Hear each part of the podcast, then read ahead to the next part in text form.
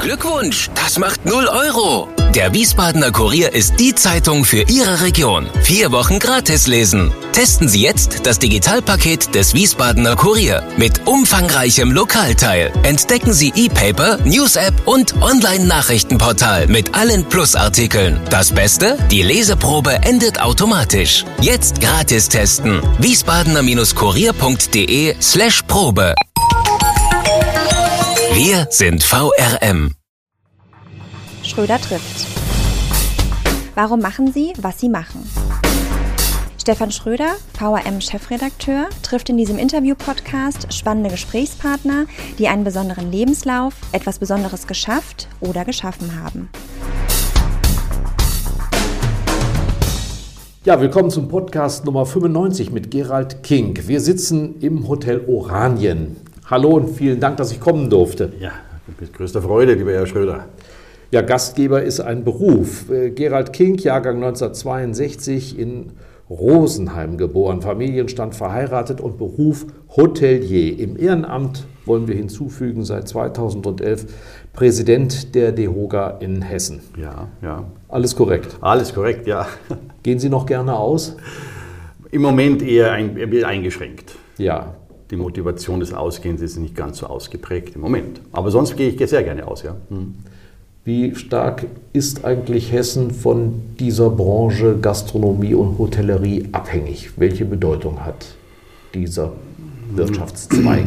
Ich glaube, eine Abhängigkeit, wenn man sie nicht monetär sieht, ist die Abhängigkeit sicher nicht zu groß in Hessen. Weil Hessen Flughafen und Banken und Versicherung und Chemiestandort und so weiter ist vielleicht die Gastronomie, sage ich mal, ein, ein, im ersten Blick ein zu vernachlässigendes Standbein wirtschaftlich. Aber ich glaube, gesellschaftlich und ein soziales Miteinander ist es ein ganz wichtiger Faktor auch für mhm. das äh, Bundesland Hessen.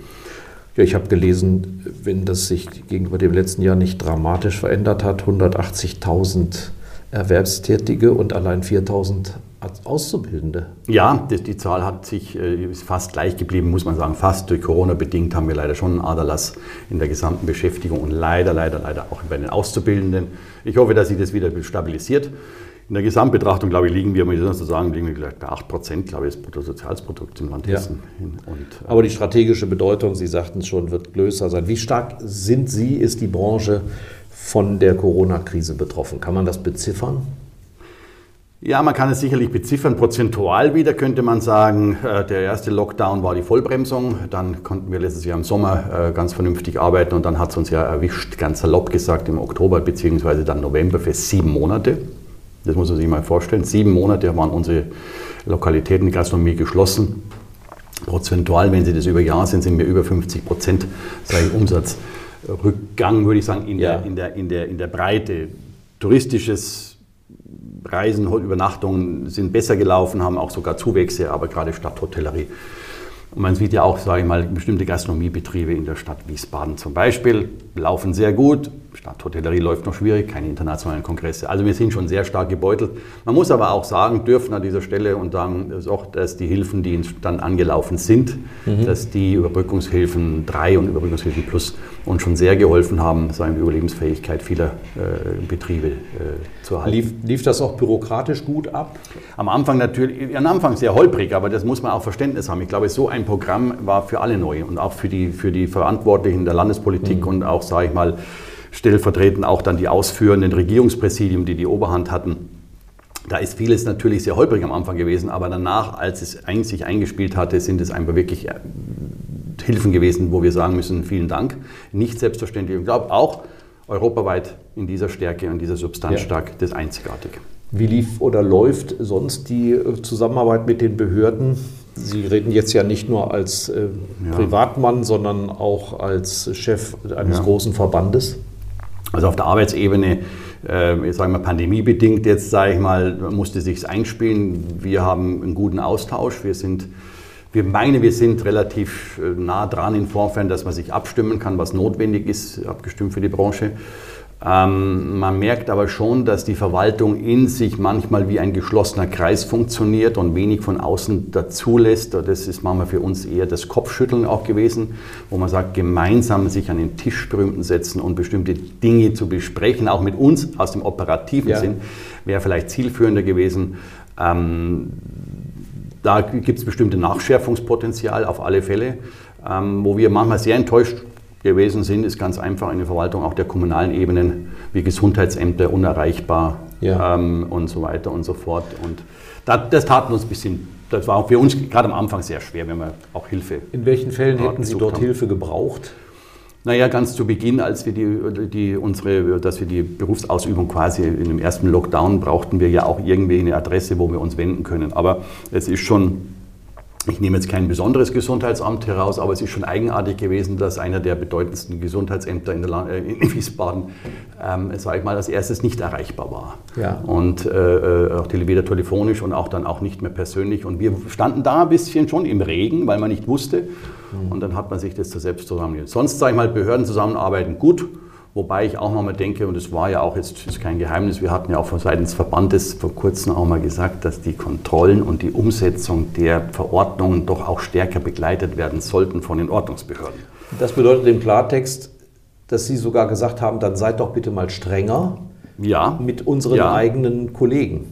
Ja, äh, das waren wir uns wert, wenn man so sagen darf, auch nach innen gerichtet, weil wir es einfach nicht gut finden, dass der eine Kollege hält sich ordentlicher daran und der andere Kollege hält sich gar nicht daran. Das ist auch eine Wettbewerbsverzerrung. Ja. Und im Gesamtbild der Branche tut es uns nicht gut, aber es müssen schon die Ordnungsbehörden und so weiter müssen dafür sorgen, dass die Kontrollen entsprechend durchgeführt werden und auch auch das haben wir gesagt, dann müssen auch mal entsprechende Gebühren oder Strafen oder was weiß ich mal ausgesprochen werden.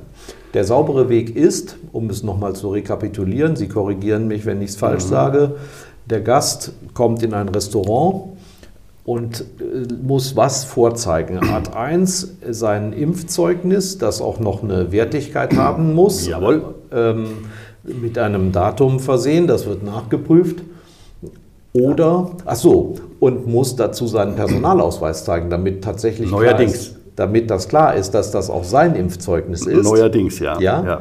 Oder das, er mhm. zeigt ein aktuelles Impfzeugnis. Reicht da noch dieser Antigentest mit dem, ähm, also was man selber machen also kann? Im, im, Moment, Im Moment ist es ja alles im Umbruch. Das heißt, wir arbeiten ja momentan in 2G oder in 3G. Also bei 2G genesen und geimpft ist es eben nur der Zutritt erlaubt für, für, diese, für die 2G. Dort müssen wir kontrollieren, dort müssen wir neuerdings auch den Personalausweis kontrollieren. Sie merken das schon mit der Formulierung, ich bin nicht sehr glücklich darüber, dass also meine, meine, meine Mitarbeiter oder unsere Mitarbeiter der Branche dann in sagen, der verlängerte Arm sind auch, sagen wir mal, die Personaldokumente wie Personalausweis. Da werden wir auch ab und zu mal ähm, nicht so schönen Antworten ausgesetzt. Punkt, Punkt, Punkt, was bilden wir uns denn ein? Ja, ja. Ähm, wir, müssen aber, wir müssen aber unter anderem auch, wenn das ein, die, der, der, der genesenen Status muss auch von uns äh, äh geprüft werden, weil wenn er mhm. älter als so und so viele Monate her ist und Richtig. jetzt kommt etwas ja. ganz Wichtiges, man muss im Grunde, um den Status des Genesen auch zu überprüfen, wenn es nicht in einer App ist, brauchen wir quasi eine Kopie des positiven Testbefundes. Das muss man sich mal auf ja, der Zunge zergehen lassen. Das heißt, Sie erfahren im Zweifel mehr über jemanden als der Arbeitgeber über seinen Mitarbeiter, denn dem muss man sich ja nicht gegenüber äußern. Ne? nee, da haben Sie vollkommen recht, lieber Herr Schröder. Ich hatte es vor einiger Zeit auch mit großem Kopfschütteln mal auch formuliert, da ich sage, dass ich ja von meinen Hotelgästen, entschuldigen Sie, wenn ich sage meinen Hotelgästen, aber ja, den, den, den medizinischen Status besser kennen als von meinen Mitarbeitern. Ja, genau. Und das ist schon einfach, das ist schon ein Lacher, ja. wo ich sage, wir haben eine pandemische Situation außer, ohne, ohne Vergleich und wir diskutieren immer noch, ob wir berechtigt sind, den Mitarbeiter fragen zu. Jetzt müssen wir ihn aber fragen, die neuen Regelungen sind auch so, jetzt komme ich nochmal zurück auf 2G, wenn wir Veranstaltungen in der Hotellerie oder die Landesregierung schreibt uns vielleicht 2G vor, mhm. müssen wir den Mitarbeiter fragen, weil der dürfte dann ja nicht mehr beschäftigt werden, ja, genau. der nicht geimpft ist. Ja. Ja.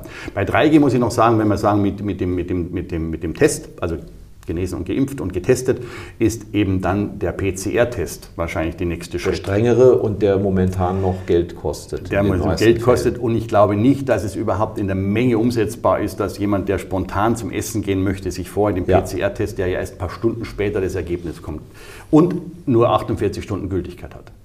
Ist das eine sehr subjektive ähm, Erkenntnis, wenn ich sage, Veranstaltungen, bei denen die Menschen wissen, wer kommt, ähm, fast private Partys oder Clubabende sind sehr gut besucht. hin wiederum sind ähm, Restaurants oder äh, praktisch Aufenthalte an Orten, wo man die Menschen nicht genau kennt, zu denen man geht, weniger besucht? Ich glaube, kann man gar nicht so sagen. Also meine Einschätzung, auch die Erfahrungen der, der, der Kollegen jetzt mal so hier vor Ort, den, einmal in Restaurants, die sind eigentlich ganz gut besucht. Äh, ich habe auch das Gefühl, dass die 2G-Teil der Gesellschaft sich relativ sicher fühlt aufgrund von 2G. Ja, ja. Weil da können wir auch nochmal drüber reden, welche Sicherheit das Ganze hat. Ja, also leider. die schon Mhm. weggehen, ja, leider. Ähm, Ich würde das, das würde ich nicht so sagen, aber die größeren Veranstaltungen gibt es zwei Sachen. Die einen sagen, es ist kein Problem, wir sind alle 2G und da gibt es einen großen Teil, glaube ich, die einfach sagen, wir haben ein Unbehagen. Immer noch. Ja. Und deswegen bleiben sie vielleicht diesen Veranstaltungen fern. Und jetzt erleben wir ja gerade sehr, sehr viele Absagen. Also nicht Ja. nur, dass die Unternehmen momentan absagen, alle geplanten äh, Tagungen, sondern sie merken sie ja auch so Großveranstaltungen wie jetzt, was Ernte Dankfest zum Beispiel, Kloster Eberbach, jetzt, wenn wir hier in der Region zu Ja. bleiben, ist jetzt auch abgesagt worden. Am 28.11. war es geplant, weil ein Unbehagen ist, wie wollen wir es denn als es, das Ganze Was, durchführen? was ist mit Weihnachtsfesten, Weihnachtsfeiern, die bei Ihnen sicherlich auch sehr beliebt sind? Also wir sind, ja, wir sind jetzt als unser Betrieb ist mehr, sage ich mal, für Firmenweihnachtsfeiern, also nicht die kleinteiligere, hier Ja. sechs, acht Personen und so weiter. Und da haben wir jetzt sehr viel Stornos bekommen. Ähm, ich kann Ihnen sagen, ich bin aber auch nicht überrascht jetzt gewesen in den letzten Wochen. Ja. Wir haben damit gerechnet, weil äh, wenn man eine Firma hat, die sagt, wir wollen mit 60 Personen Weihnachtsfeiern, ich weiß nicht, ob das wirklich diese Unbeschwertheit Ja. äh, auch darstellt. Und auch die Firmen haben innerhalb ihrer Mitarbeiterstruktur doch auch manche, die sagen, sie fühlen sich noch nicht so sicher. Also haben wir sehr viel Absagen bekommen. Ich glaube aber, dass nochmal in, der, in der individuellen in der Gastronomie viele kleinere Feierlichkeiten schon stattfinden. Und jetzt wollen wir mal das Thema Gänse essen oder sich trotzdem mal treffen. Ich glaube, dass die Leute auch froh sind, dass sie in 2G einfach in eine nette Lokalität gehen können und mit sechs Personen hier schöne Gans essen. Das wird schon funktionieren. Aber die Unternehmen, darf ich mal sagen, die stehen jetzt auf der Vollbremsung. Sie haben selbst ein Unternehmen, wir sprechen ja gerade darüber. Wie ist denn das Arbeiten in Ihrem Dienstleistungsbereich unter diesen Umständen? Also Sie haben ja auch Sie haben jede Menge Zimmer, wo Gäste wohnen. Ähm, Sie haben Mitarbeiter, für die Sie Verantwortung tragen. Sie haben ein Restaurant, Sie haben Events, wie wir gerade besprochen haben. Wie stellen Sie Ihre Mitarbeiter darauf ein und wie kommt das zurück? Also ich bin sehr dankbar, dass ich ein festes, wenn Sie mich so persönlich ansprechen, dass ich ein festes, stabiles Team habe. Und, und wir, sind uns, wir haben uns, glaube ich, gegenseitig sehr gut jetzt, das haben wir begleitet seit äh, letztes Jahr im März, April mit allen Höhen und Tiefen. Ja. Ich, ich darf aber nicht verhehlen, dass natürlich der einzelne Mitarbeiter, sei es am Telefon, sei es an der Rezeption, in der Reservierung, auch im Service, aber auch an eine Belastungsgrenze kommt mental mit dem permanenten Thema. Ja. Und Wechsel und was darf ich, was dürfen wir nicht, was müssen wir, was wollen wir. Das heißt, es ist der Dauerbeschallung dieses Themas Corona und leider, leider halt immer extrem unsere Branche dabei. Und der Mitarbeiter muss es immer abfedern. Weil klar, der, der, die Firma oder die Institution, die eine Veranstaltung machen, die, die stellt uns die Fragen, was dürfen wir, was dürfen wir nicht, was dürfen wir. Und wir kommen uns manchmal vor, wie, als wenn wir die Auskunftsabteilung sind der Landesregierung. Die, Ja. äh, die Sie Regierung- kontrollieren die Ausweise, Sie geben wir Auskünfte. machen alles. Ja. Wir Mhm. müssen am Telefon die Auskünfte geben. Wir sagen die Abstände so, die Abstände so. Und es ist sehr, sehr, sehr aufwendig. Aber es ist wirklich, jetzt kommen wir auch langsam in der Belastungsgrenze, Ja. wo man auch mal sagt, der Mitarbeiter, da ist eine Müdigkeit einfach mal da, wo man sagt, die darf man auch zulassen. Darf man auch zulassen. Wir haben auch kein Homeoffice übrigens.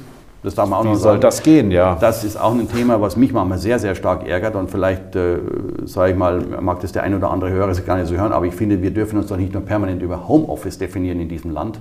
Es gibt noch viele und wir als Branche, ich habe auch eine Rezeption und wenn Sie zu mir kommen, kann ich Ihnen sagen, der Rezeptionist ist im Homeoffice, Sie müssen Ja. nächste Woche wieder kommen. Ja. Ja. Das kann man sich hier Und nicht, das nicht ist nicht vorstellen. gut, dass wir uns nur darüber definieren, was alles geschoben werden kann aufgrund von Homeoffice und das ist nicht in Ordnung. Aber gut, wir sind, wir sind parat gewesen. Wir waren übrigens auch nie ganz zu. Wir durften geschäftlich bedingte Reisen auch in dem Lockdown. Aber das musste man sich von seinem Arbeitgeber äh, schriftlich bestätigen lassen, ne?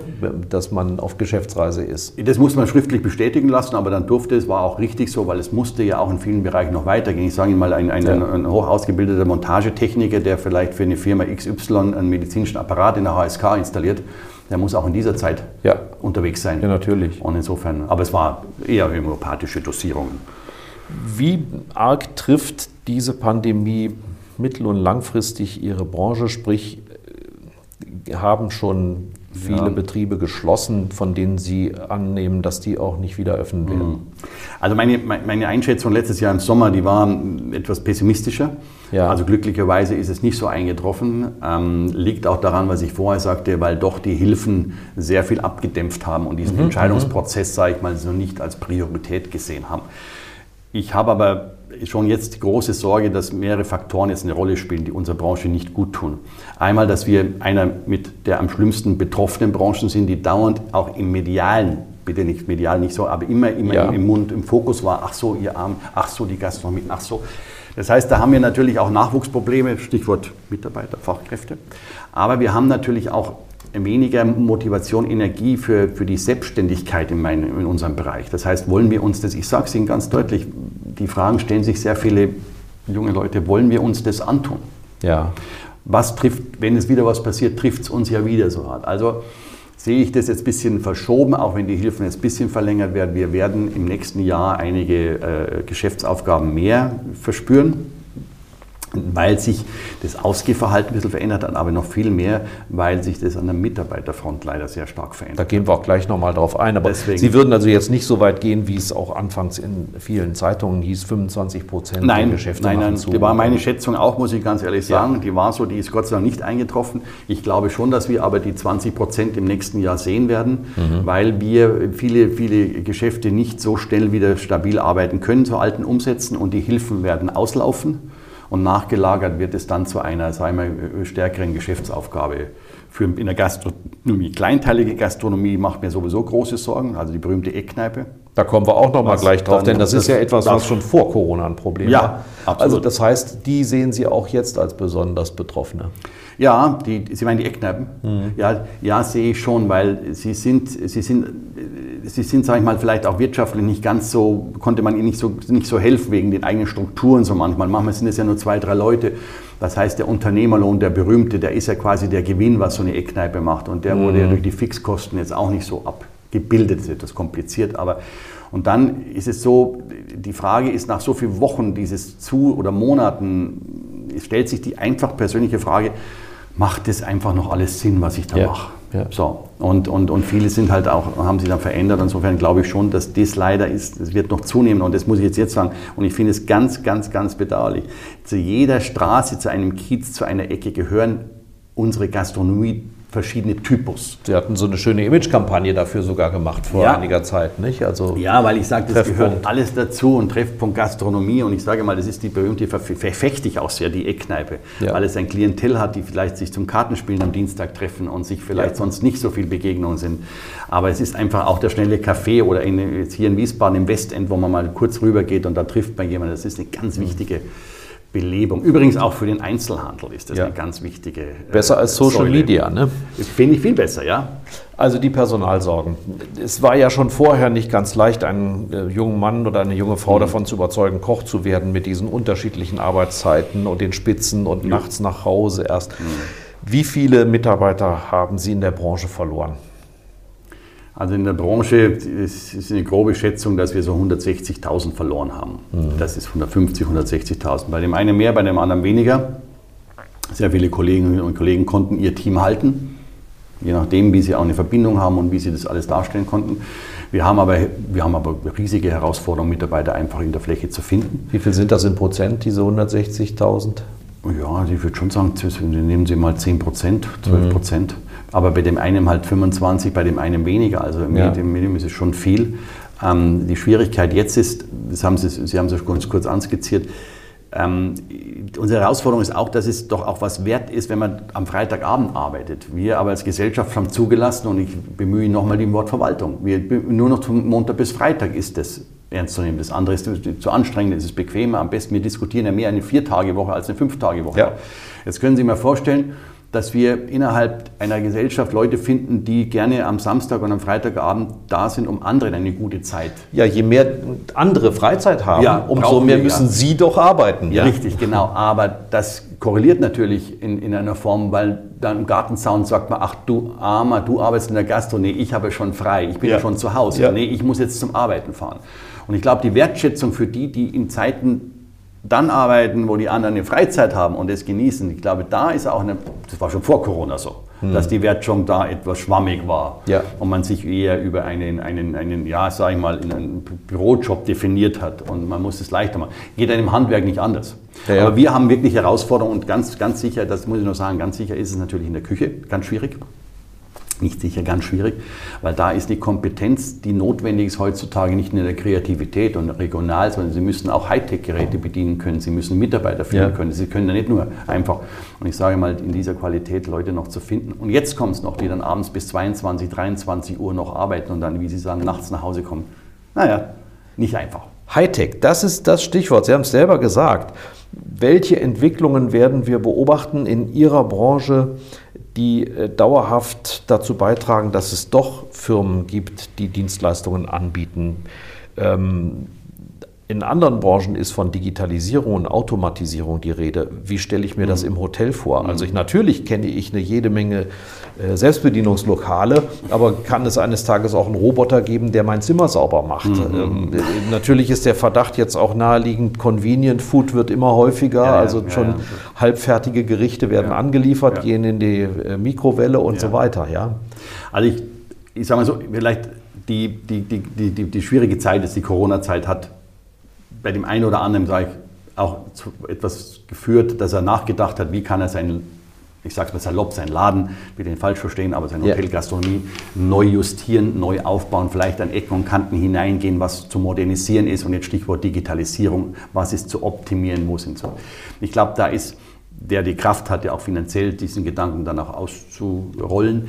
Da ist einiges passiert, was auch notwendig ist. Ich denke aber, dass wir, wir haben, wir haben natürliche Limits in unserer Branche. Sie haben Stichwort Roboter, Zimmerreinigung. Mhm. Ich glaube, es wird schwer werden, dass mein Gästebadezimmer mit einem verwinkelten und gut hergerichtet, dass ein Roboter das wirklich dann so sauber macht, wie es der Gast gerne möchte. Das Bad muss dann so hergerichtet sein, dass man das so muss eigentlich so machen, dass es machen kann. Und dann würde es wieder einen gewissen Charme verlieren. Ob das jetzt ein Badezimmer einen hohen Charme immer hat, weiß ich auch nicht. Aber der würde gar keinen Charme mehr haben, ja. weil er müsste dann roboterfähig gebaut werden. Ähm, nichtsdestotrotz, da gibt es bestimmte Handgriffe, die sind einfach notwendig. Ich glaube auch, dass ein Zimmer wirklich nach einer Abreise gereinigt, das, wird, das, muss, das muss jemand machen physisch. Der muss da reingehen und muss sagen, komm. Mit dem Blick, ja. ja. Mhm. So, aber Digitalisierung und dann Effizienzsteigerung. Es gibt ja an der Rezeption, am, am, Empfang, es gibt manche Hotels, Sie können online einchecken, Sie müssen sich da nicht mehr anstellen, Sie können das vorher alles machen, Sie können Meldeschein in Zukunft ja. ausfüllen, das sind alles Möglichkeiten. Sie haben Stichwort Convenience Food gesagt. Klar sei, wenn Sie jetzt in der Küche arbeiten mit den Küchengeräten, das sind, das sind auch Computer, die neuen sogenannten den Kombidämpfer, da kann man eigentlich alles kochen, braten und so weiter. Die kann man einstellen, kann man über Nacht garen, alles machen. Ja, da ist viel zu, da ist eine Effizienz zur Gewinnung da. Ich muss aber sagen, nur Convenience Food sehe ich eben auch nicht so als prickelnd an. Mhm. Ich weiß aber, dass manche Geschäftskonzepte nur mit Convenience Zug eigentlich noch das, darstellen können, dass sie ein Mittagessen ja. servieren, weil sie eine andere Möglichkeit gar nicht mehr haben. Die Kombination ist aber, dass man sagt, was ist zum Beispiel, was weiß ich, Informationen zu den Gästen zum Beispiel. Wir haben jetzt nicht eine Eigenwerbung, aber wir haben jetzt irgendeine Tablets ja, vor eineinhalb Jahren gekauft. Wir haben keine so die berühmten Gästemappen, die jeder kennt, wo man so blättert, A, B, C, ja. sondern wir haben da so Gästetablets und so weiter, wo der Gast alles abrufen kann an Informationen. Er kann auch seine Rechnung anschauen, er kann auch auschecken. Jetzt kann man sagen, ja, den sehe ich ihn bei der Verabschiedung nicht mehr. Ja, das ist so. Aber eine Erleichterung ist es für den Gast, in dem Moment, ich möchte mich da unten nicht mehr anstellen, ich bin weg. Insofern, die Online-Buchbarkeiten, muss ich Ihnen sagen, in unserer Branche waren wir ja mit Online-Buchbarkeiten schon in anderen Branchen ja, viel, Avantgarde. viel, viel Avantgarde ja, heraus. Ja. ja. Auch in Restauranttischen und so weiter. Es wird eine, die Open Tables als Beispiel ist nur mal, dass Sie Tischreservierung online vornehmen und so weiter. Das wird viel mehr noch kommen, um auch, und jetzt sage ich Ihnen auch, auch eine Effizienzsteigerung für den Gastronomen zu haben. Sie werden bestimmte Uhrzeiten bekommen.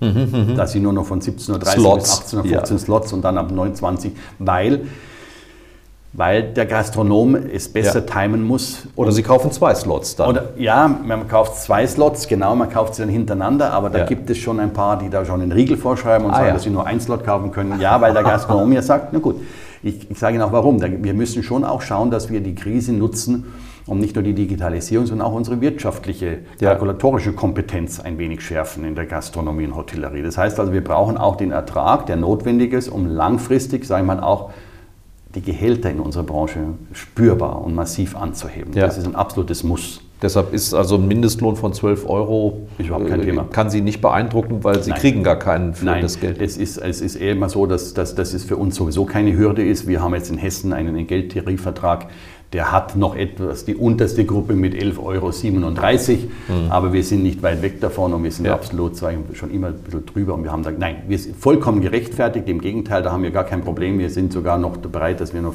viel mehr da an der Front arbeiten möchten, um unseren Wettbewerb übrigens mit anderen Branchen auch zu stellen. Mhm. So, und jetzt kommt wieder die Online-Buchbarkeit dazu. Man muss eine höhere machen wir Effizienzauslastung der Tische. Das ja. hört sich so ja, steril fast an. Aber es kennt der eine oder andere, kennt es, ob das in London ist oder in New York ist und so weiter, haben sie auch ihren Slot und dann kriegen sie nach zwei Stunden die Rechnung. Ja. Das werden wir auch erleben bei den entsprechenden Restaurants, weil es nicht anders gehen wird und weil wir auch dann die Mitarbeiter besser planen können und die Effizienz und wir können sie dann eben auch besser entlohnen. Das ist auch wichtig muss ich die Anekdote erzählen, von, wenn Sie von dem Tablet erzählen und von der Digitalisierung. Ich war mit meiner Mutter in Klammern 92 neulich in einem italienischen Lokal mhm. und äh, die Speisekarte bestand in einem, aus einem iPad. Ah, das okay. hat die Sache, sie kennt das zwar, aber das ja. hat die Sache schon verkompliziert. Ja? ja. Ähm, die Speisekarte aus Papier oder zumindest laminiert mhm. ist halt immer noch gelernt. Ja, ich finde, wir müssen in unserer Branche, so heterogen unsere ist, das ist ja das Schöne auch und so weiter, umso mehr können wir zulassen, aber wir werden sicherlich auch bestimmte Konzepte oder Strategien, wo ich sage, nein, das ist besser, da hast du eine Speisekarte. Das würde für die ja. Zielgruppe jetzt noch besser sein als das Tablet. Ja. Aber ich glaube, so beides kann man zulassen und, und, und Digitalisierung ist auch für unsere Branche ein großes Thema. Wir haben es gerade angesprochen, Ihre Branche hatte ja nicht erst seit Corona Probleme. Wir haben die kleine Kneipe an der Ecke als sozialen Treffpunkt hervorgehoben.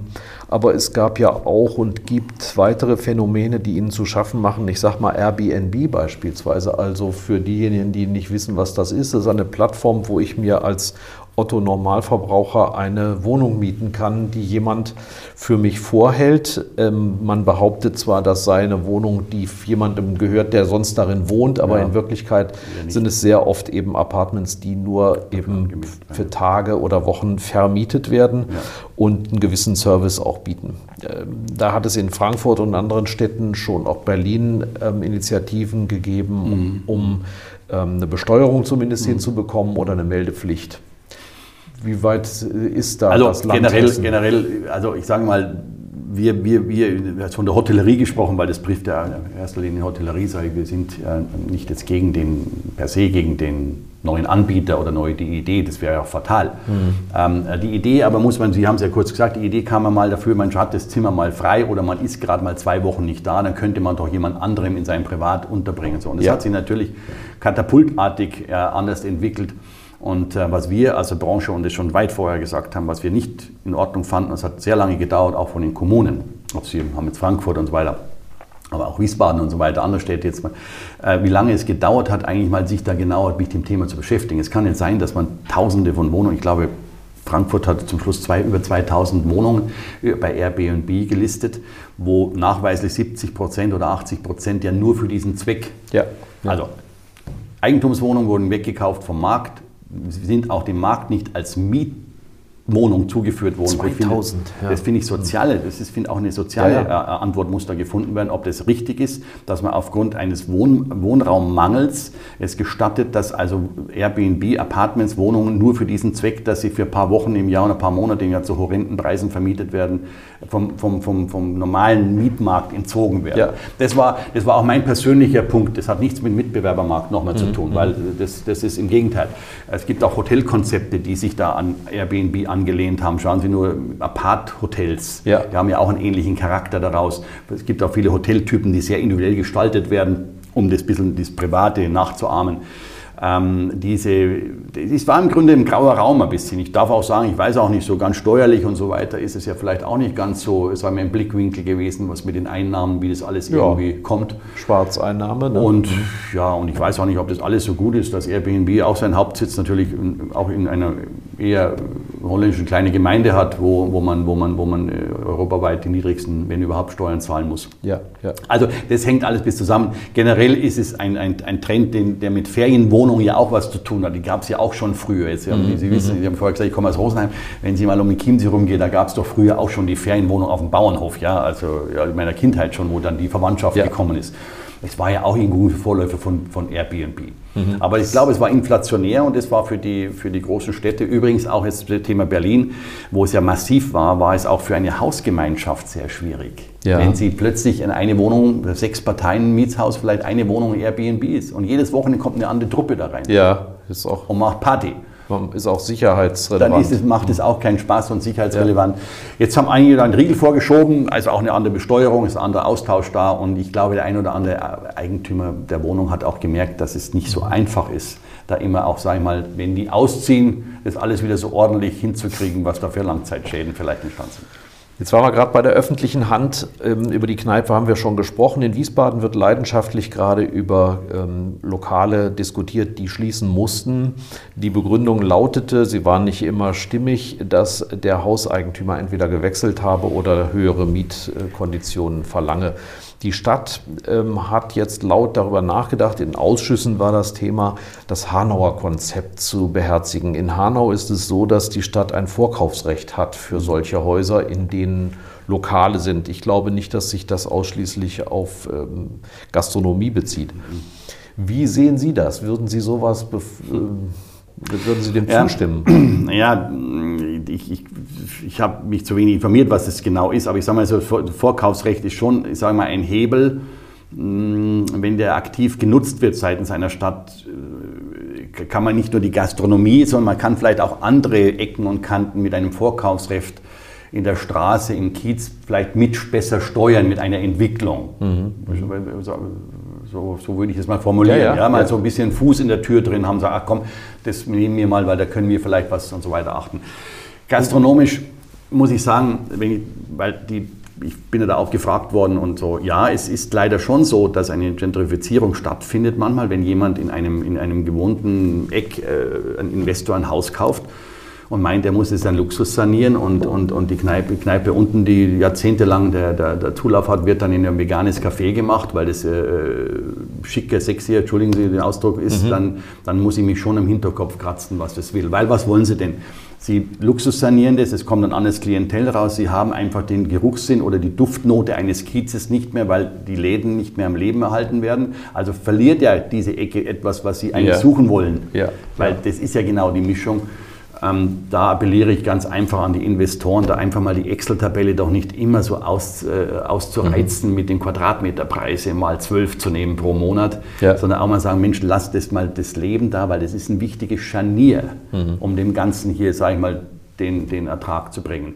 Ich weiß aber auch, dass der ein oder andere Kollegin oder Kollegen aufgrund von anderen vielleicht nicht Einhaltung der Verpflichtungen, äh, sage ich mal so, äh, äh, vielleicht auch den Mietvertrag nicht mehr verlängert bekommen haben. Ja. Aber leider erleben wir auch immer mehr, dass, ähm, ich sage mal so, auch das, was ich gehört habe, dass auch die Erbengeneration, die bestimmte Bereiche erben, die sich das dann nicht mehr anfangs antun wollen, dann eine Gastronomie. Ja. Und relativ, sage ich mal, schnell darüber hinwegsteigen. Aber Vorkaufsrecht ist immer eine, dann ist eine Überlegung, ist eine Philosophie seitens der Stadt, kommt aus dem Rathaus raus, wie weit das Rathaus sagt, ja, das ist uns was wert, mhm. das zu erhalten und deswegen führen wir, wir üben es aus. Wir könnten es ja jetzt schon ausüben. Die öffentliche Hand hat sich nicht immer als der bessere Unternehmer erwiesen. Nein. Das ist schon, nein. Nein. Das ist schon klar. Wie steht es eigentlich in Wiesbaden mit dem Hotelbestand? Ich war kürzlich bei August Moderer in Mainz, der ja einen sehr guten Blick auf die Entwicklung der letzten 30 Jahre hat, was äh, Kongress- und Hotelleriewesen in Rhein-Main angeht. Mhm. Und der sagt triumphierend, wir sind Gott sei Dank besser aufgestellt als Wiesbaden, was die Hotellerie angeht. Wir haben hier ein breites Angebot und in Wiesbaden ist versäumt worden, da nachzubauen. Ist das, ist das tatsächlich so? Sagt der Herr Moderer. Sagt der. Sagt der Herr Moderer aus Mainz. ja, vielleicht sollte mit dem Herrn Moderer mal eine Tasse Kaffee trinken. Das ja. könnte ja vielleicht mal sein. Ich weiß ihn ja. Der geht in Ruhestand, da weiß, hat er viel Zeit dafür. Ja, Nein, um Gottes Willen, Respekt. Ich weiß, dass er, dass er ja auch aus der Branche kommt und deswegen einen guten Einblick hat. Und ich sage mal so, ein paar Jahre zurück mag das vielleicht sein, weil der ein oder andere Name, ich mal Stichwort Haie, das sprechen wir mal über den Brand, auch wenn es ja keine Werbung ist. Das war schon ein toller Wurf, dass dann Mainz drüben das an dieser Präsentation der internationalen Grillkonzern hingesetzt hat. Ähm, wir haben da sicherlich, sage ich mal, ein bisschen Nachholbedarf gehabt. Aber jetzt muss man mal, jetzt muss man mal klare Zahlen auch mal gelten lassen. Wir haben das RMCC gebaut. Ja, freuen wir uns, so, dass es gebaut worden ist und so weiter. Also das Kongresszentrum, das Kongresszentrum was alle unter genau. Rhein-Main-Hallen Rhein-Main, genau, jetzt heißt Rhein-Main-Kongresszentrum, wollen wir mal so viel Zeit darf sein. Ähm, sicherlich ein, ein, ein, ein, tolles Kongresszentrum und so weiter, muss natürlich auch entsprechend motiviert vermarktet werden, alles mhm. Aber daran war ja immer die Kritik, dass wir in der Spitze nicht genügend Hotelzimmer haben. Jetzt hat sich das natürlich aufgebaut, in einem Wettbewerb von verschiedenen Vertretern der Stadt Wiesbaden auch zu sagen, ja, das muss jetzt her und das Hotel muss her. Und so was ist passiert. Wir haben jetzt ähm, nehmen wir mal die Zeit mit Corona, also in den letzten drei Jahren, haben wir, glaube ich, 800, ja, vier Jahre, 800 neue Hotelzimmer jetzt auf den Markt bekommen. So. Das ist für eine Stadt wie Wiesbaden eine Verdopplung. Ach ja. Mhm. Also beinahe verdoppeln, 70, 75 Prozent mehr. So, also haben wir die, den Brand A mit 200 Zimmern, B mit 160 Zimmern, jetzt macht neben dem Bahnhof macht der internationale Hotelkette auf mit 210 Zimmern. Dann ist noch eins am Gustav Stresemann Ring in der Pipeline. Also wenn man sich das zusammenrechnet, ist das schon ein gewaltiger Schritt jetzt. Also ich glaube, ja. wir haben jetzt kein Defizit mehr bezüglich der Hotelnamen und der mhm. Hotelkapazitäten gegenüber äh, und der Vielfalt gegenüber dem, dem, dem, der, der Partnerschaft, der Stadt, der Landeshauptstadt gegenüber Mainz. Ähm, und jetzt haben wir doch die Herausforderung, dass wir das, und jetzt war jetzt unabhängig von Corona, wir haben im Vorfeld zu wenig in der Spitze gehabt. Jetzt haben wir zu viel Zimmer und die Nachfrage in dem Rhein-Main-Kongresszentrum muss natürlich jetzt tut sich eh schwer ist momentan, aber müsste auch auf vollen Touren laufen, damit ja. wir die Hotelbetten belegen.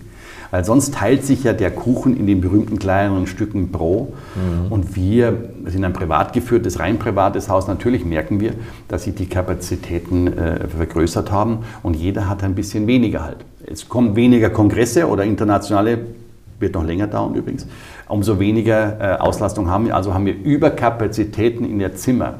Verfügbarkeit. Ja. Das hört sich jetzt sehr kompliziert an, aber so ist es. Natürlich, dann ist in Frankfurt auch ein großer ja. Quell ja, für Besucher versiegt, die IAA oder ähnliche Messen, die alle. dann. Nicht? Momentan alle, also nehmen Sie Entschuldigung, Light und Building nur mal eine Messe, wo man nicht gleich immer draufkommt, mit über 300.000 Besuchern. Ja, da, die ist auch weg jetzt wegen mhm. Corona. Aber ich muss auch sagen, auch Frankfurt hat früher immer noch ausgestrahlt, die Frankfurter Messen nach Mainz und nach Wiesbaden. Ja. Frankfurt hat aber selber seine Kapazität in den letzten fünf Jahren so aufgebaut, damit sie auch die Spitzen fast alleine abdecken können. Jetzt haben wir in der Breite sehr viel, aber in Wiesbaden hört ja die Diskussion nicht auf, wir hätten im Luxussegment zu wenig anzubieten. Sehen Sie das auch so? Ich meine, jetzt ist naja. vor nicht allzu langer Zeit der Bundespräsident in Ihrem Haus abgestiegen. Ja, das ist ein bisschen wieder her, das stimmt schon und so weiter. Nicht im aller, aller, ja, aller ja, äh, besten Haus am Platze, aber das wie, ich finde, man muss, man muss die aller, allerbeste und diese unterschiedlich muss man auch ein bisschen, sage ich mal, neu justieren manchmal, in welchem Bereich man meint, dass der eine viel besser ist als der andere. Ich glaube, es ist auch ein schwimmender, äh, manches Hotelkonzepte, wenn ich sagen darf, mhm. kommt jemand ein, ist für den das Allerbeste, weil es einfach sagt, das ist das Lockerste, ist das Lässigste, das andere ist vielleicht gefühlt der, der ältere Marmor drin in den Bävern und für den dann, dann das Beste. Ja. Generell, Sie sprechen ja das eine Haus an, ich sage mal gegenüber vom, vom Kurhaus, ich würde mir wirklich persönlich und persönlich, aber auch als Kollege und als Mithotelier einfach wünschen, dass dieses Haus in die, die Unterstützung jetzt bekommt und die Neuausrichtung bekommt, dass es weiterhin diesen Begriff Luxushotellerie und gelebte ja. so äh, Wort oder gehobenste Hotellerie äh, weiterhin führen kann. Und dazu bedarf es auch einer großen Investitionen. Und wir, sind, wir sehen es schon mit großen Sorgenfalten, dass sich da seit vielen Jahren nichts bewegt in ja. die richtige Richtung weil äh, Wiesbaden wird es gut tun. Wir, und da nehme ich auch alle anderen Kollegen mit hinein, wir können eigentlich dankbar sein, wenn wir ein Haus hätten, was, was, was, was mit gestellter Brust einen bestimmten so Zimmerpreis auch ja. durchzieht. Ja. Aber dazu gehört einfach das Produkt und es gehört, Herr Schröder, ist, dass ich vorher auch sage, es gehört auch wirklich diese Servicequalitäten auch in dem Haus, die machen den Unterschied. Ja. Produkte, sage ich, ein schönes Zimmer ist schnell gebaut, aber die Menschen brauchen sie, um dann solche Qualitäten wirklich hochzuheben. Also ich würde mir sehr freuen, freuen dass das, dass, dass, dass das ähm, ich soll nicht sagen, am Leben erhalten wird, das glaube ich, wird schon erhalten, aber dass es bald zu einer spürbaren, sage ich mal, Belebung gibt und ein Konzept vielleicht gibt. Mhm. Außerdem gibt es sicherlich das eine oder andere Haus, als Kollege tut man sich da schwer, wo man sagt, ähm, könnte man da qualitativ vielleicht ein bisschen nachschärfen. Mhm. Hat alles damit auch zu tun, dass von vor Corona bestimmte Dienstleistungsfenster oder Servicefenster, Zeitfenster schon etwas reduziert worden sind. Ja. Antworten wie Roomservice können wir vielleicht nicht mehr Tag und Nacht machen, können wir nur noch bis 23. Ah ja, Restaurant können wir nicht bis 23, können wir nur bis 21. Die Bar ist geschlossen. Die Bars werden manchmal geschlossen. Mhm. Es fängt auch jetzt an, es ist undenkbar, dass manche Hotelrestaurants von internationalen Konzernen auch Ruhetage haben, weil sie es sonst nicht mehr umsetzen ja. können. Ja. Ähm, Aber ein Leuchtturm, jetzt ganz gleich welcher, ein richtiger Leuchtturm tut jeder Stadt gut und wir freuen uns, wir würden uns freuen, wenn, der, wenn man den wieder, wieder mehr beleben könnte.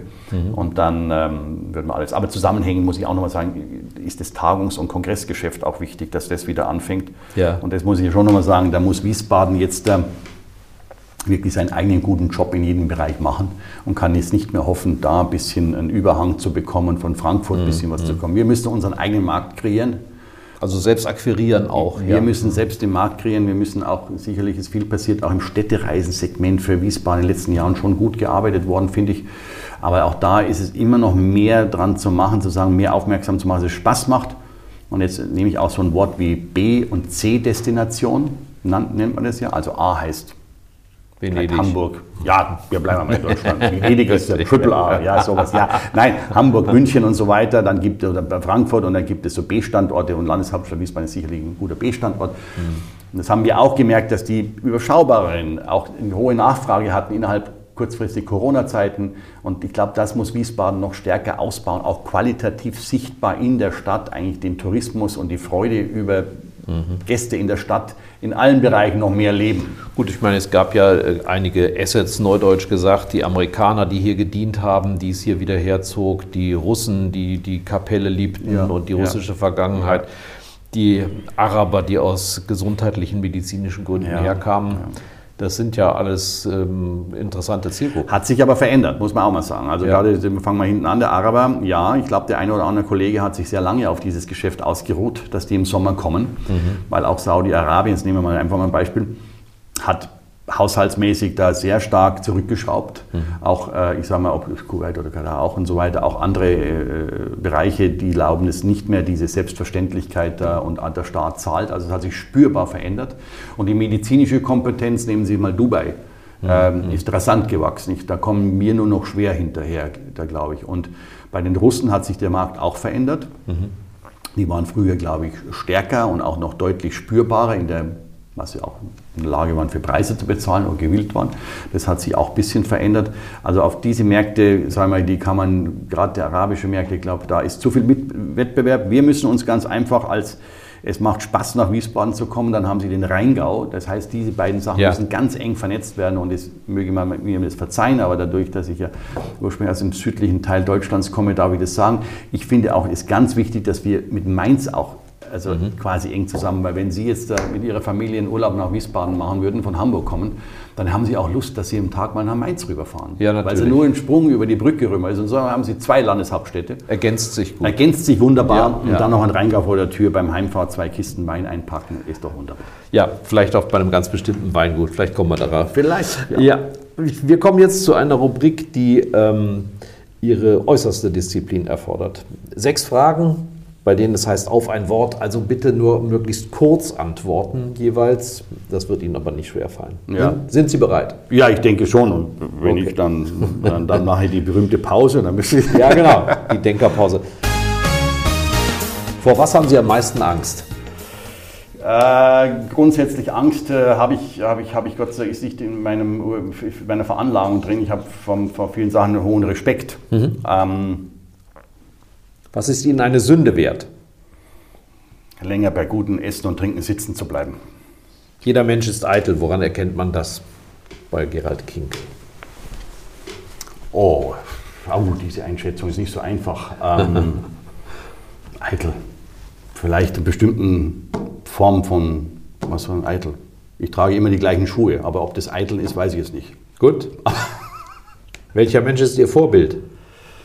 Vorbild, ja, gibt es, ähm, äh, gibt es in privaten Persönlichkeiten, älteren, einen älteren, fast väterlichen Freund, aber ähm, Vorbild direkt, nee, habe ich nicht. Mhm. Hab ich nicht. Ähm, zum Journalisten muss ich Ihnen sagen, aber ähm, es hört sich als Hotelier vielleicht komisch, aber, aber, aber Hans-Joachim Friedrichs ähm, die habe ich vor vielen, vielen Jahren, weil ich immer also noch lebte und so weiter und so weiter. Das war immer für mich von der, von der Journalistin, vom Schreiben, von der Recherche, ja. von allem ein Vorbild. Liegt daran ein bisschen, weil mein Vater auch so ein bisschen journalistisch Genau, da kommen wir gleich nochmal drauf. Ähm, Wäre das beruflich, und das ist die fünfte Frage, ähm, eine Alternative gewesen oder gab es andere Alternativen zu dem, was Sie heute... Also der Journalismus selber, ja, macht mir schon Spaß, aber ich glaube, mir wurde mal nachgesagt und ich selber habe mal da gemeint, äh, auch mal spekuliert, dass Landarzt mhm. ähm, eine Alternative gewesen wäre, ja. Hätte man auch gebraucht, ne? Heute auch. Ja, heute geht. auch, aber ich, ich, diese Rolle hätte ich mir gut, hätte ich mir auch gut vorstellen ja. können, ja. Mhm. Ihr größter Wunsch fürs Alter?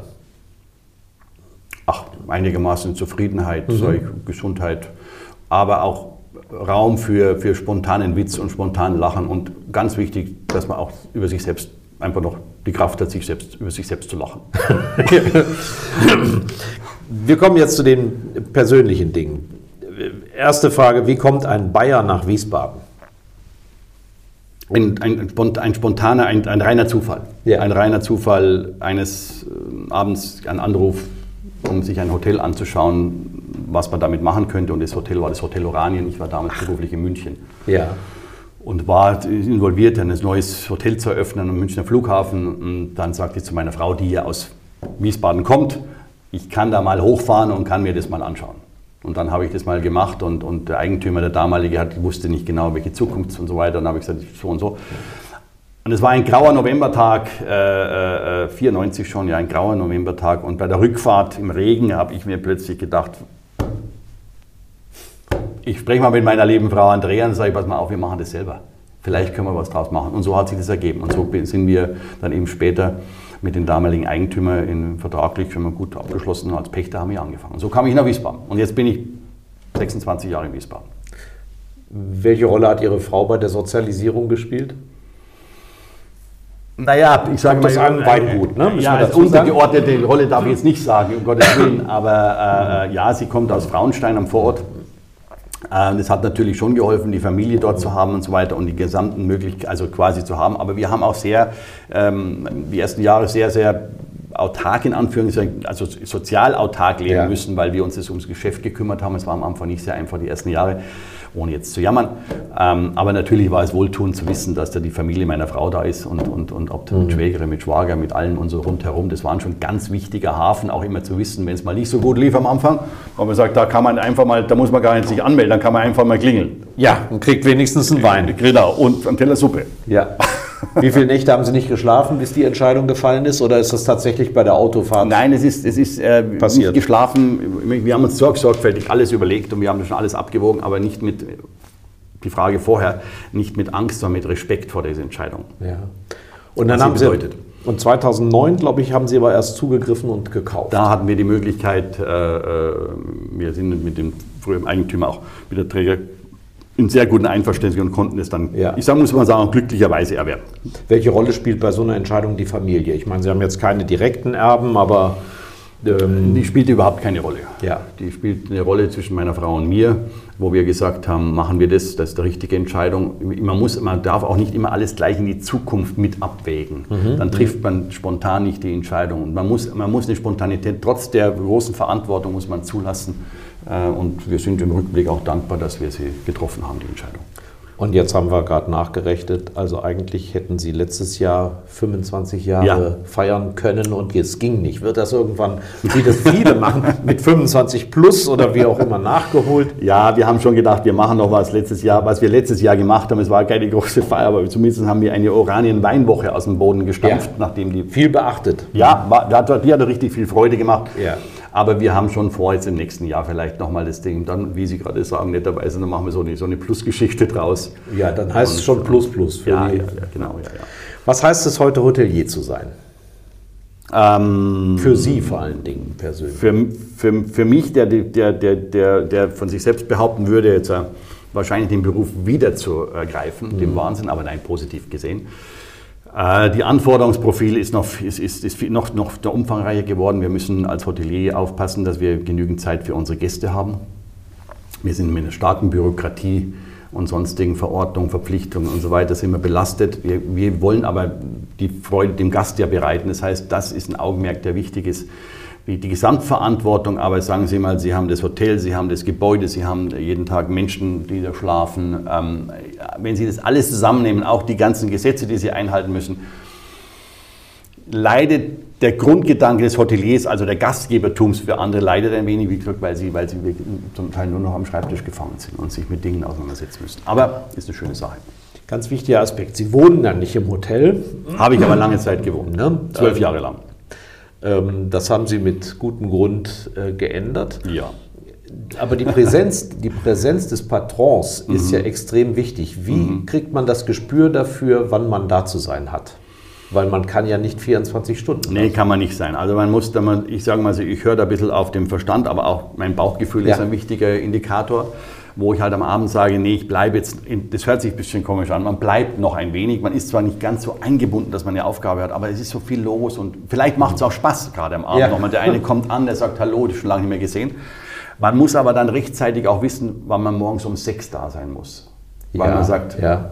Mensch, die, es war viel los, sie sind alle unter Strom, das Frühstück ist, ich habe viel zu organisieren. Und ich glaube, es ist auch manchmal auch, wenn der Che- Chef hört sich blöd an, aber wenn der Vorgesetzte nicht unmittelbar eingreifen kann, aber er ist zumindest da und sagt, okay, ich weiß, dass ihr auch momentan viel zu tun habt, dann bringt es etwas mehr Ruhe hinein.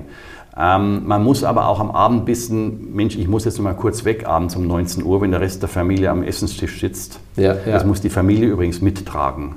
Und Ja. man kommt erst um 21 Uhr zurück, weil in genau in dieser Zeit vielleicht zwei Abendessen von Stammgästen, von der kleinen Familienfeier, wo man Grüß Gott sagt, guten Abend sagt Ja. und dann fährt man halt um 21 Uhr nach Hause. Man darf nicht auf die Uhr schauen. Es ist auch nicht, ich habe mich auch noch nie definiert über wenige Stunden. Ich habe mich auch nicht definiert nach außen über viele Stunden Arbeit. Aber für mich ist Arbeit, solange ich sie gern tue, auch in der 10., 11. Stunde keine Belastung. Ja. Ja, weil ich es gar nicht zulasse. Und ich habe Gott sei Dank das große Glück, dass meine Frau, jetzt sage ich mal, und im weitesten Sinne auch die Familie, das je, immer mitgetragen haben. Es gab nie einen Vorwurf. Wenn, man, wenn man der Arbeit den höheren, dann sage ich es Ihnen ganz ehrlich, man muss dann schon am Ende des Tages in unserer Branche der Arbeit und dem Geschäft eine höhere Priorität nochmal einräumen wie der Familie. Ja. Das ist nicht ganz so politisch korrekt heutzutage, Ja. aber es, es geht nicht anders. Ich muss ja sagen, stehe ich auch dazu, weil das ist die Verantwortung, die man auch eben hat und aus der kommt auch der andere Möglichkeiten raus, sich ein Leben zu gestalten. Ja, also Wie ist dann der Unterschied zu dem, wo Sie früher gearbeitet haben? Sie haben ja wirklich Mhm. in, in tollen Häusern äh, Erfahrungen sammeln können, äh, die Kempinski-Kette, Ja. Sheraton Ja. und so weiter ähm, und haben dann aber irgendwann die Bremse gezogen und haben gesagt, das will ich mal selber ausprobieren.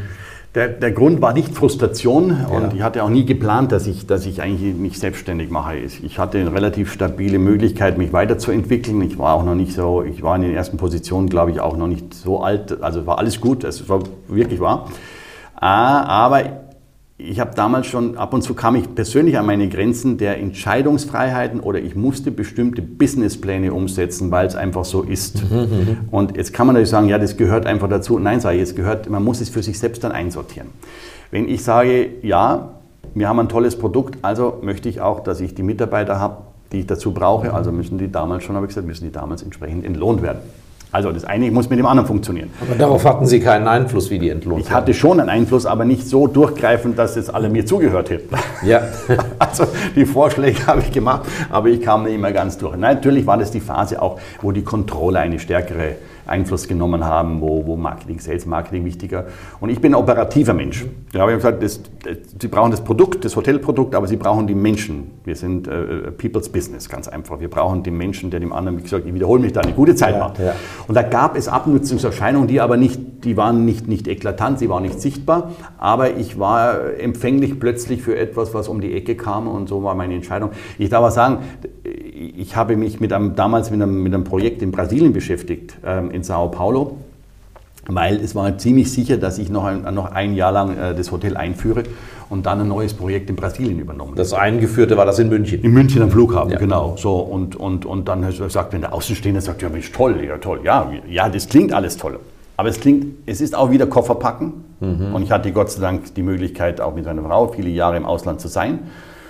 Und man muss auch immer sagen, wenn, der, wenn, wenn, wenn, da, wenn ich jetzt irgendwo ins Ausland gehe, ich habe ja sofort den Job gehabt, ich habe sofort meinen Schreibtisch gehabt, meine Aufgaben, alles gehabt. Also meine Frau war ja immer, sage ich mal, der Nachzügler, musste sich wieder Ja. soziale Ko- Kontakte, erstmal alles wieder aufbauen und dann alle zwei Jahre äh, versetzen. Es klingt immer so schön. Also wir waren dankbar für die Zeit im Ausland, aber ich war dann für diese Situation, war ich auch sehr zufrieden. Und jetzt, ich muss Ihnen ganz sagen, jetzt bin ich, jetzt bin ich nicht, nicht, nicht egoistisch, doch ein bisschen.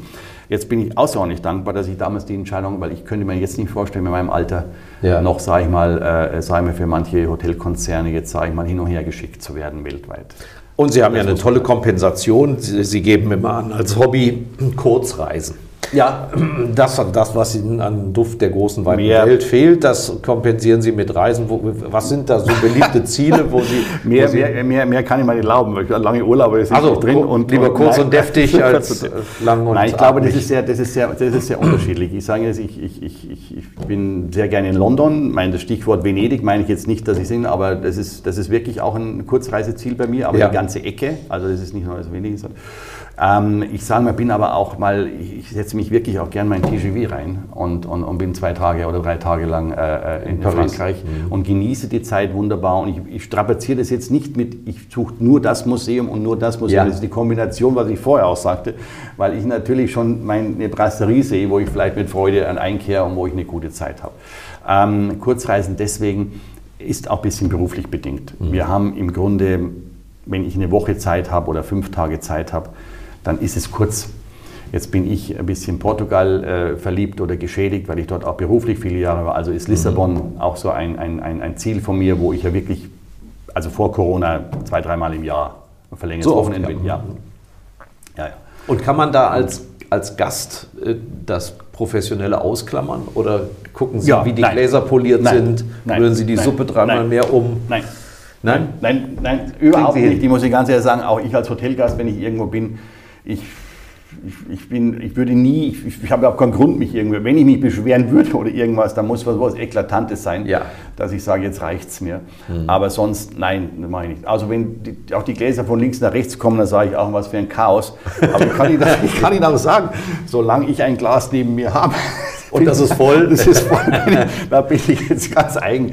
Nein, ähm, das blende ich aus, weil ich einfach, ich freue mich dann einfach für die Auszeit und würde mir einen Teufel, also ich würde mir was, was, was antun, dass ich da irgendwas vergleiche. Nein, mache ich nicht. Ich nehme aber Ideen auf. Ich nehme aber Momente auf, wo ich sage, Mensch, das machen- das ist aber toll, was er macht. Ja, finde ich- das hätte ich jetzt auch schon, gefragt, Ja, ja, ja. das nehme ich schon gerne auf. Gibt es dann, was Ihnen spontan einfällt, was Sie irgendwo Ähm, nach dem Motto geklaut haben? Naja, wenn ich jetzt sage, äh, äh, äh, ja, ich, ich sag mal, Buffetumbau, den wir mal gemacht haben, Ja. so, oder den ich jetzt auch vorhabe zu machen. So, der, wird mit Kacheln verkleidet, die ich vor Jahren schon in einem bestimmten Lokal in Lissabon wirklich vor zig Jahren gesehen habe. So, Mhm. Das sage ich, das dauert lang, dauert lang. Ich, genau diesen Tresen möchte ich mir mal nachbauen mit Ah, ja. der Oberfläche, mit diesen Kacheln, passt aber trotzdem in das städtische Gefüge hinein. Ja. Ähm, es gibt aber auch Gerichte, die man, die man entdeckt und sagt, sage ich in der Einfachheit, sei mal dieser Eintopf mit, sag ich, bleibt mal mit dem Eintopf mit Kartoffeln und Karotten und mit dem, mit dem Huhn da oben drauf, das in einer wunderschönen Kokotte auf den Tisch gestellt, ich, ist eine Geschichte für vier Personen. Ah ja, ah ja. Sowas nehme ich auch mit. Ich nehme aber auch Einrichtungsstile mal mit im Unterbewusstsein, wo Ja. ich sage, ach Mensch, diese Couch und diese Farbzusammenstellung, das hat auch einen edlen Touch und das ist im Hintergrund der grüne Wand. Also, aber ich gehe nicht explizit in diese Häuser, um irgendwas zu kopieren oder um irgendwas zu fotografieren und es wird dann so nachgebaut. Es kommt so zu einem. Und ich lasse es auch zu. Zum Schluss, wenn die Leute sagen, na gut, der behauptet, der hat wenig Zeit, äh, wollen wir mal der Vollständigkeit halber erwähnen, was Sie auch noch alles ehrenamtlich machen. Also Sie sind in der Vollversammlung der IHK Arbeitsrichter, DEHOGA-Präsident und letzteres beschäftigt Sie im Moment mit Sicherheit auch sehr stark. Ja. Was ist der Motor, sich so stark auch noch für die Gemeinschaft zu engagieren? Also, Sie haben das Arbeitsgericht, glaube ich, auch genannt. Gell? Das Ja. Arbeitsgericht war mit einer der ersten, wo ich mir überlegt habe, das gehört dazu. Wir haben die, in der Gerichtsbarkeit die Möglichkeit in Deutschland, dass wir eben das, die, die, die ehrenamtlichen Richter, Arbeitnehmer, Arbeitgeberseite, das finde ich ein hervorragendes Zusammenspiel übrigens. Und da habe ich gesagt, das mache ich, das gehört mit zur Aufgabe mal dazu. Aber es ist ja eben, das ist schon ewig jetzt her und das war jetzt zehn noch ein paar Jahre durch, dann kriege ich irgendwann eine Urkunde wahrscheinlich. Toll. Eine ganz tolle, genau, da habe ich wenigstens was aufzuhängen. Nein, Ja. ich habe genügend. So. Ähm, bei der Branche war es so, 2011 glaube ich war es ja, 2011 bin ich angesprochen worden, aus, wie ich sagen darf, aus heiteren Himmel seitens des Verbandes, ob ich mir das vorstellen könnte. Dann habe ich gesagt, ich, ich, also ich bin jetzt gar nicht per se der Verbandstyp, bin ich gar nicht so. Ja. Aber ja, ich überlege mir das mal und so weiter. Und dann habe ich einfach gesagt, okay, jetzt gibst du einen Teil dessen deiner Branche zurück ähm, zum Wohle der Branche. Und wenn du einen kleinen Teil begleiten kannst, dann machst du das jetzt mal gerne. Und das war der Entscheidungsgrund. Da habe ich natürlich auch mit der Familie oder meiner Frau im Grunde nur abgesprochen und gesagt, du, da musst du nochmal richtig durchbeißen. Weil die ersten Jahre waren wirklich 30, 40 Volltage im Jahr. Ja, und es geht nur, wenn man auch einen Betrieb hat, wo man sich auf das Team verlassen kann. Deswegen bin ich sehr, sehr dankbar, dass die mir den Rücken da freigehalten haben. Ähm, ja, aber ich sage Ihnen auch, alles hat seine Zeit. Und deswegen ist es, ich bin jetzt nochmal gewählt worden, ein bisschen mit Verzögerung wegen Corona und so weiter. Aber ich hatte immer neun Jahre, wir werden für drei Jahre gewählt. Das Ehrenamt das war für mich die maximale Zeit. Dann bin ich für Veränderung. Durch Corona haben sie Jetzt sind es zehn Jahre geworden schon. Ja, ja, und genau. jetzt es werden noch zwei. drei. Oder werden plus zwei. Ja, zweieinhalb vielleicht so. Und Okay. Nein, nein. Ich mache es noch gern, aber es wird dann ein Wechsel kommen und ich bin sehr dankbar, auch ein neues Präsidium zu haben, einen neuen Vorstand gewählt zu haben, wo sehr aktive, tolle Kolleginnen und Kollegen drunter sind. Ähm, ja, es war auch beschwerlich seit letztes Jahr im März. Man kann sich nicht vorstellen, was wir, was äh, mein lieber Hauptgeschäftsführer Julius Wagner auch hier vor Ort und wir, wir telefonieren jeden Tag eine Stunde, ob Samstag oder Sonntag. Das merkt man außen nicht. Aber es hat auch viel Gutes. Wir sind noch näher an die Mitglieder rangerutscht. Wir haben ein WhatsApp-Gruppen haben wir momentan, glaube ich, äh, über 2400 Mitglieder in verschiedenen WhatsApp-Gruppen ganz Hessen. So eine dichte Nähe haben wir nicht im Austausch gehabt. Ja, wir haben vielen, glaube ich, auch helfen können. Wir waren vielleicht auch ein bisschen sogar der mentale Begleiter, der auch mal nicht der Seelentröster nicht, aber in Situationen, wo man gedacht hat, es geht nicht mehr, war der Verband schon auch da. Ja, haben wir viel gemacht, auch viel Wegkreuzung mit Politik und mit, mit Kopfschütteln genauso, mit Dankbarkeit, mit allem, was dazugehört, ähm, mit, mit vielen medialen Herausforderungen, wie man was zu kommentieren hatte, situativ. Ja, hat Spaß gemacht. Und eine Sache darf ich noch sagen, in dem Zusammenhang haben wir auch einen, die 50 besten oder die besten Dorfgasthäuser Hessens ja auch sagen wir, entwickelt. Und es geht in die zweite Runde und es sind wirklich wunderschöne Projekte, wo ich mich auch hoch gerade identifiziere. Der Ministerpräsident, der Bouffier, ist auch der, der Schirmherr und begleitet uns da auch persönlich sehr, wo man genau sagt, ach, das macht Spaß, da kannst du was machen, mehr Fokus drauf. Zur Krone, zur Linde, geht irgendwie weiter, hat Bestand. Und Das wird auch wieder aufgegriffen jetzt. das wird es wieder auch gerade, das wird mit dem Wettbewerb wieder aufgegriffen und wird damit unter, unter, unterlegt. Und, und, und, da habe ich eigentlich Freude, sowas mit zu begleiten. Und wenn man ein bisschen mit geholfen hat und auch vielleicht den Fokus und die Wertschätzung damit in der Öffentlichkeit vielleicht auch ein bisschen mehr nach oben geschoben hat durch sein Wirken, dann bin ich im Rückblick eigentlich sehr zufrieden. Vielen Dank, Gerald King. Sehr, sehr gerne, lieber Herr Schröder. Das war die heutige Ausgabe von Schröder trifft, unserem Interview-Podcast mit Stefan Schröder, VRM-Chefredakteur. Ihr wollt noch mehr spannende Geschichten, Reportagen und News aus eurer Region? Dann probiert doch einfach mal unser Plus-Angebot aus. Einfach reinklicken unter vrm-abo.de slash podcast. Ein Angebot der VRM.